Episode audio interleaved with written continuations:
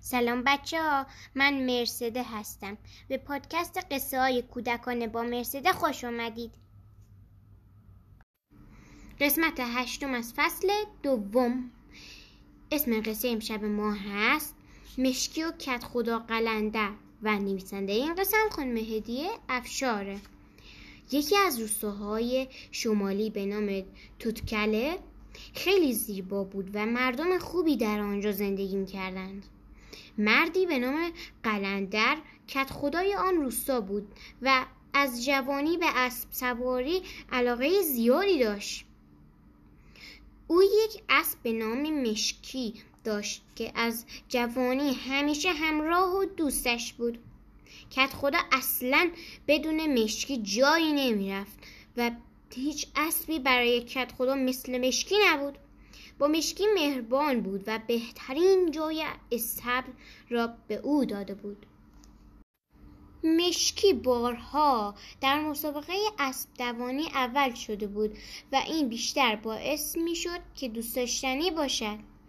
کت خدا سفارش داده بود تا برای مشکی از شهر بهترین زین چرمی را بخرند و بیاورند. چه خوب!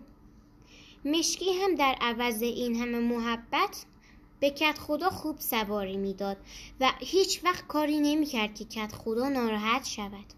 سالها پشت سر هم می گذشت.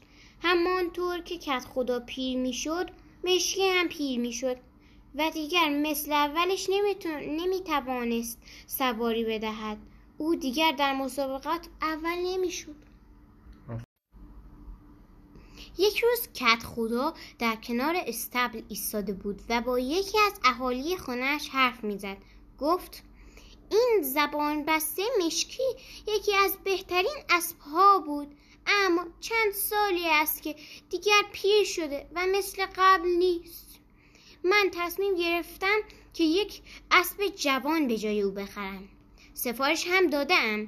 همه امروز و فردا است که یک اسب جوان از شهر بیاورند و مشکی را با خودشان ببرند.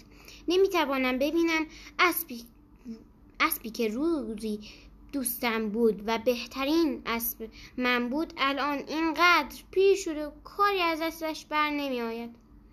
مشکی که از تصمیم کت خدا با خبر شد دلش شکست و به یاد تمام روزهایی که به کت خدا سواری میداد و او را شاد میکرد یه عالم گریه کرد. دیگر جای او در بهترین جای استبل نبود. دیگر کسی بهترین ها را برایش نمی آورد و همه درباره‌اش حرف نمی زدند. او تمام روزهایی که در مسابقه اول میشد را به یاد آورد.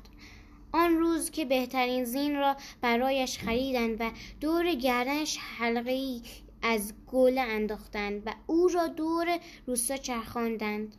مشکی پیش خود میگفت که ای کاش میتوانستم تمام این روزها را به یاد کت خدا بیاورم. نیمه های شب بود که چند جو... چند دوز بدجنس وارد خونه کت خدا قلندر شدند.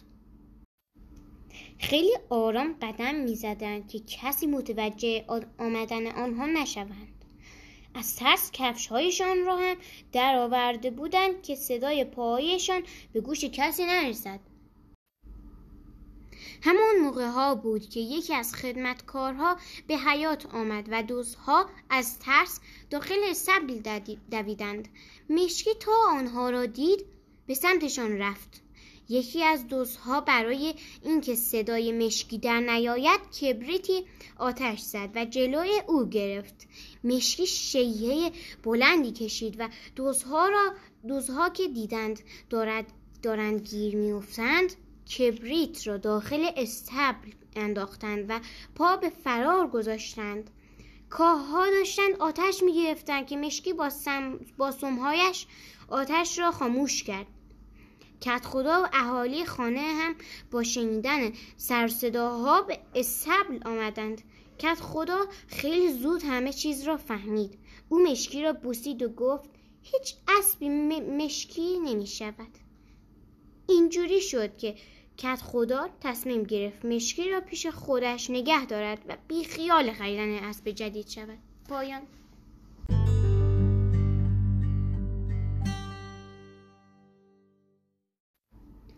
بچه‌ها ما نتیجه میگیریم که به دوستی‌های قدیمی وفادار باشیم، چون هیچ دوست دیگه دوست جای دوست قدیمی رو دیگه نمیگیره. بچه‌ها اگر این قصه رو دوست داشتید پادکست من رو دنبال کنید و به دوستاتون هم معرفی کنید. آرزو میکنم خواب‌های قشنگ ببینید. شب بخیر.